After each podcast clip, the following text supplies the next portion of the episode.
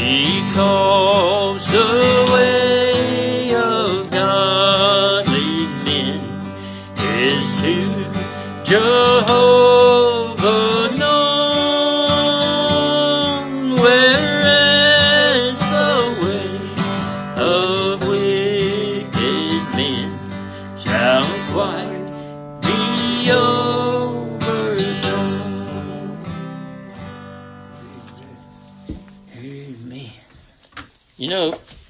not a matter of people never believing in Jesus Christ and that He is Lord. Because everyone will eventually. Every person person is going to believe that Jesus Christ is Lord, and they're going to fall on their knees and they're going to proclaim it. Every single person. For some, uh, the time will be past for them to believe in Jesus Christ as their Savior. And it is, it is saddening, isn't it, to think of, especially those who we know and are close to and our relatives. Uh, but we continually preach the gospel of Jesus Christ because it is what God has called us to do. Regardless of the situation, regardless of the number of listeners, and praise God, since we uh, have been uh, broadcasting across the world on the internet, uh, we may be few in the assembly, but God has promised that the gospel will never return unto Him uh, without accomplishing that which He sends it forth to do. It's the Spirit of God that makes effectual the Word of God and changes the hearts, isn't it? It is. And we praise God that He has promised that His Word shall not return unto Him void. All right. So let's return to our text in Ephesians chapter 6. We have been teaching on the whole armor of God for uh, several lessons now. We began uh, with the helmet, the helmet of salvation. We looked at how when you're saved, the Holy Spirit of God quickens your heart and in doing so changes your mindset, changes the affection and love of your heart from the things of this world and the things, uh, the things that you love in this world to love for Him. In doing so, He gives you a helmet of salvation. And that helmet is protective from the fiery darts of the wicked, as uh, Paul puts it. And let me tell you, the wicked are firing darts at you today. Hopefully, you recognize it and you put on this helmet of salvation. You realize that you are protected by this helmet of salvation and that your salvation is secure in He who designed and gave us this way of living for Him. It's necessary that we have a good foundation to stand on as we live every day for Christ. As every day we put Him first. We put what He has called us to do first in our lineup of things to think about, give our attention to, say, and do as we live for Him. We have to have that foundation. And that foundation is faith in Jesus Christ. It's faith. We're going to look today uh, for a little bit at the shield of faith. But first, let us uh, go over this foundation or these last few lessons. Uh, all of us who are here this morning have been here for these previous lessons. However, those who are listening uh, possibly on SermonAudio, audio this morning or today or tonight have not. So, we realize that when God saves us, He saves us eternally.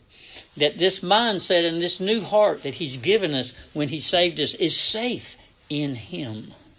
Because we're standing on the faith that He's given us to trust in what He did for us on the cross of Calvary that we were unable to do for ourselves.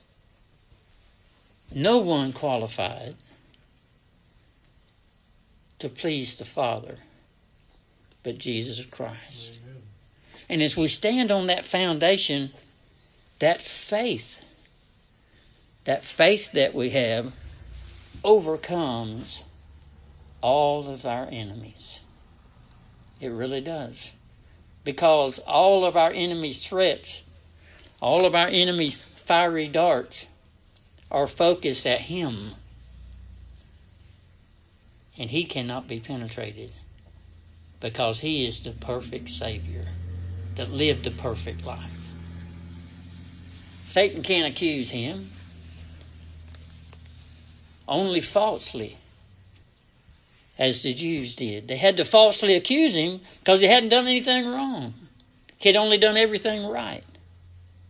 He lived that life for you. He gave up that life voluntarily for you. But it was a perfect life, see, and accepted by God. It was a sacrifice that pleased God the Father. All right. We saw in Philippians 14:8 that we're told how to think. Now the helmet protects the mind, doesn't it? The brain and the mind. And after we're saved, the Bible tells me that we have the mind of Christ. And so in Philippians 4 8, he tells us to think on these things. If you want to keep your mind clean, if you want to keep your mind uh, filtered from the things of the world that are constantly bombarding your way of thinking, do this. That's basically what he's saying to the church at Philippi.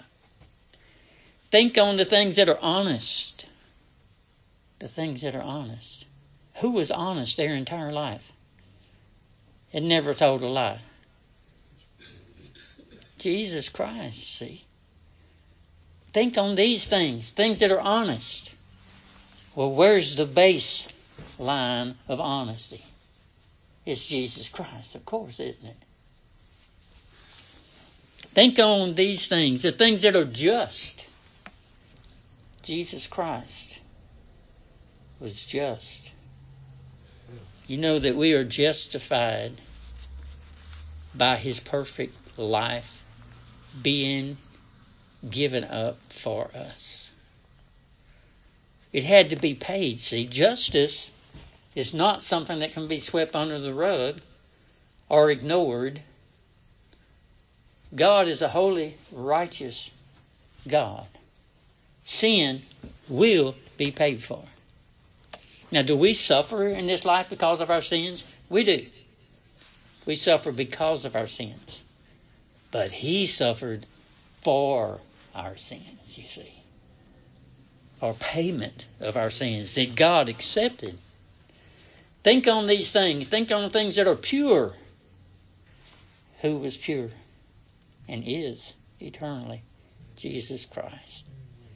You see, everything that we are supposed to think on brings us back to Him, doesn't it?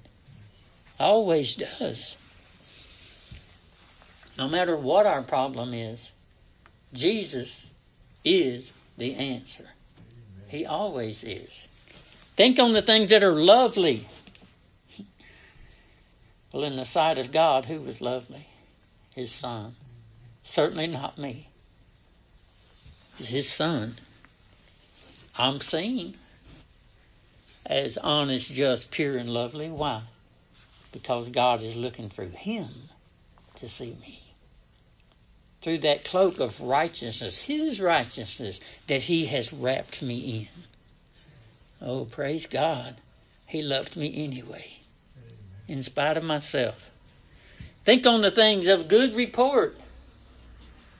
God Himself at Jesus' baptism says, This is my Son in whom I am well pleased. He brought a good report, didn't he? I didn't always have a good report card to bring home to my father. Rarely, actually. but Jesus Christ did. Perfect, 100%. In every aspect that God sent him to do, he fulfilled completely, didn't he? Think on these things that are virtuous. It's Jesus Christ, isn't it? And praise Him. Romans 12, 2 says, Be not conformed to this world, but be ye transformed by the renewing of your mind. And that renewing of your mind is that you might prove what is that good and acceptable and perfect will of God. Jesus fulfilled the will of God for him and for his life. And through him and his life, he has and is fulfilling his will in your life and in my life. Oh, what confidence we should have, even in adversity, even in pain or sickness or loss, confusion. We can have much, much, much confidence.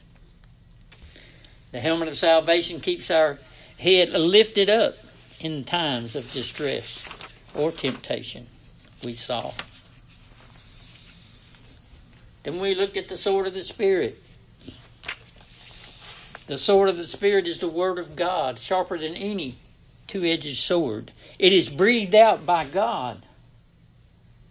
He's the one in the end of the book that had the sword proceeding out of his mouth. Sharper than any two edged sword.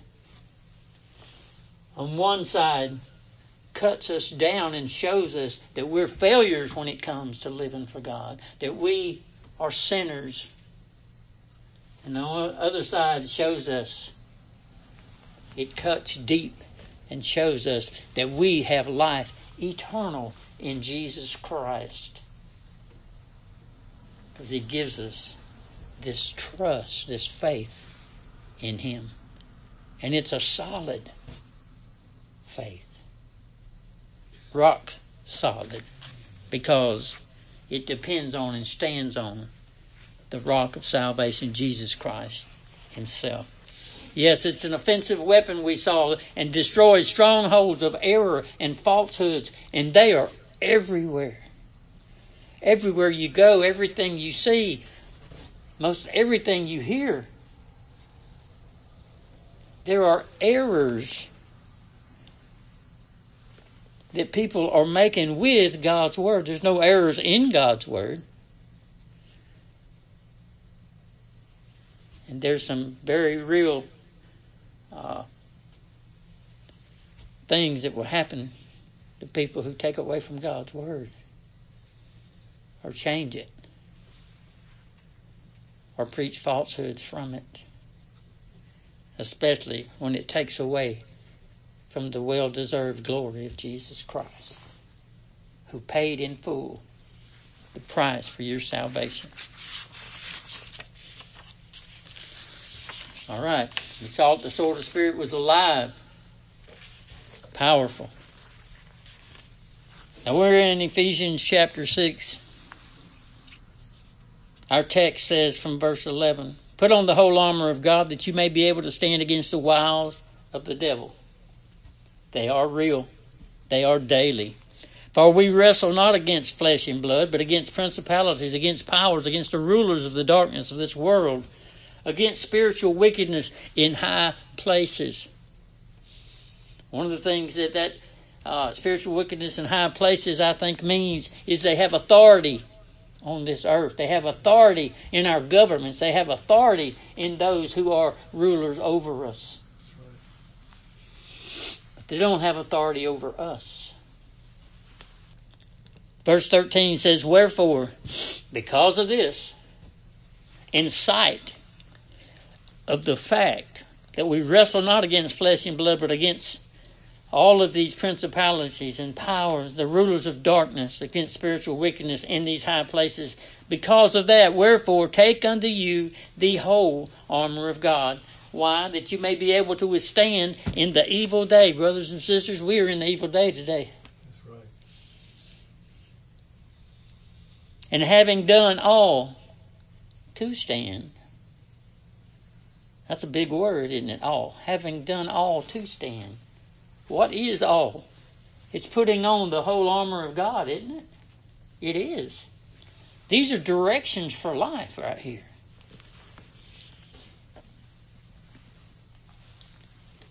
Verse 15, oh, I'm sorry. Stand therefore, verse 14, having your loins girded about with truth. It matters. It matters that we don't change the truth of God's Word. It matters that we preach it as it was taught by those inspired by God. And having on the breastplate of righteousness, and your feet shod with the preparation of the gospel of peace. And above all, take that in. Above all, verse 16, taking the shield of faith, wherewith you shall be able to quench all the fiery darts of the wicked. Faith. The shield of faith. Now, this shield, back in Paul's day, a lot of times uh, it was interpreted uh, as a door. It was that large. And it protected the whole body in lots of battle circumstances.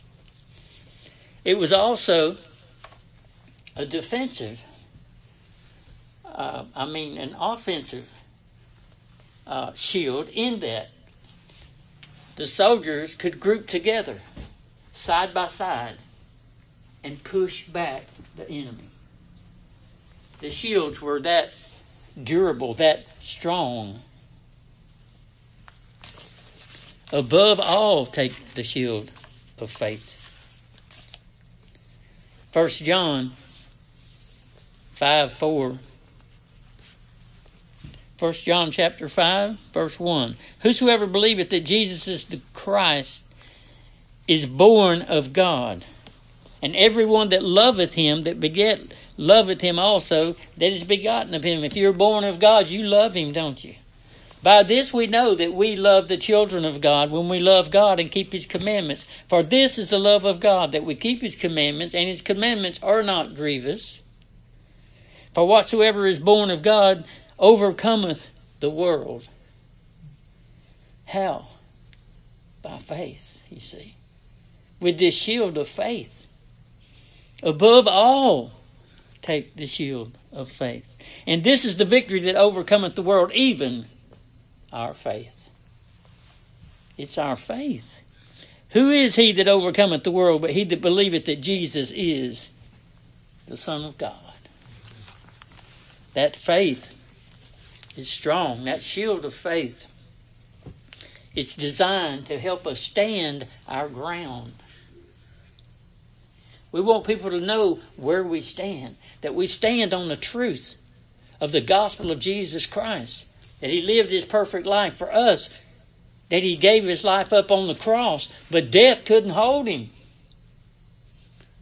What, what brings about death? Sin, right? He didn't know any sin, did he? Death had no hold on him, did it? No, he allowed himself to be put there, to be put in that tomb for three days. He allowed it for you. He allowed it for me. What a great Savior. It helps us to stand our ground. You know, Romans ten seventeen says, So then faith cometh by hearing, and hearing by the word of God. Our faith is strengthened how?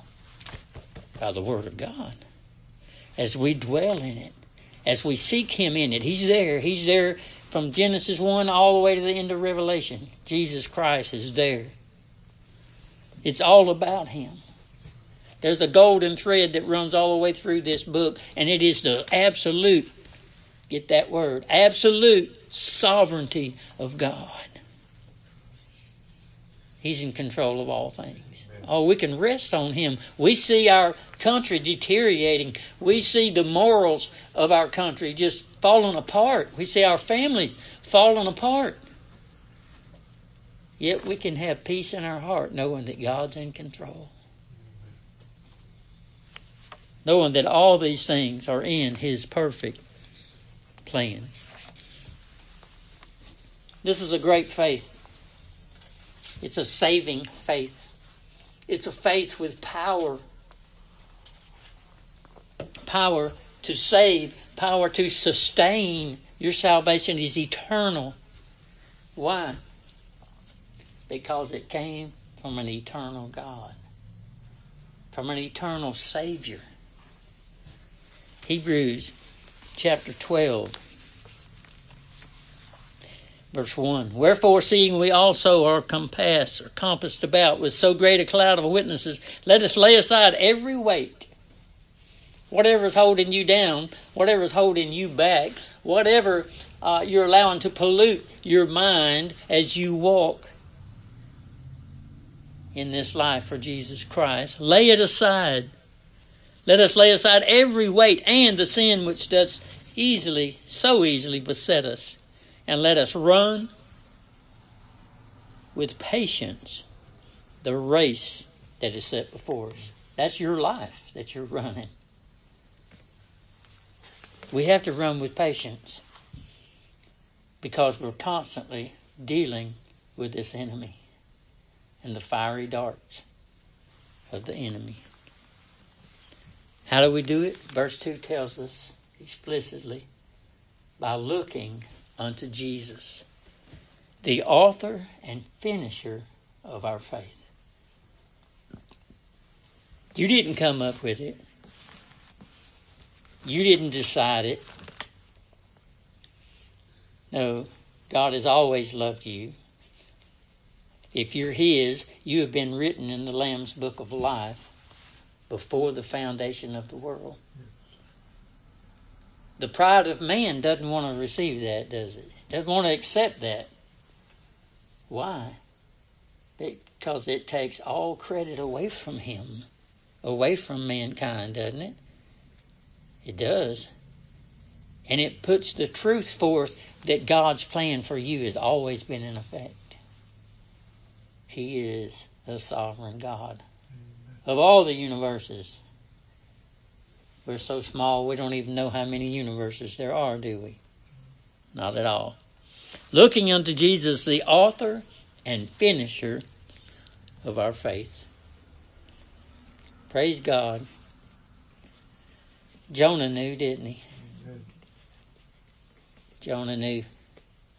He went through some tough times. Three days is some really tough times. But God taught him something through it, didn't he? He taught him that salvation is only of the Lord. Looking unto Jesus, the author and finisher of our faith. Not only is he the author, but he's the finisher of our faith. There again is our confidence of an eternal life in him who for the joy that was set before him endured the cross. What joy was that? Your eternal life with him. the execution of his perfect plan to redeem you. Who for the joy that was set before him endured the cross, despising the shame, and is set down at the right hand of the throne of God. And here, in the next verse, is where we get our strength. For consider Him. Whatever you're feeling, whatever you're going through, whatever pain you're enduring, consider Him. And of your problems will seem so small, won't they? They really will. Consider Him. For he endured such contradiction of sinners against himself, lest ye be wearied and faint in your minds. Praise God. We won't be wearied and faint in our minds.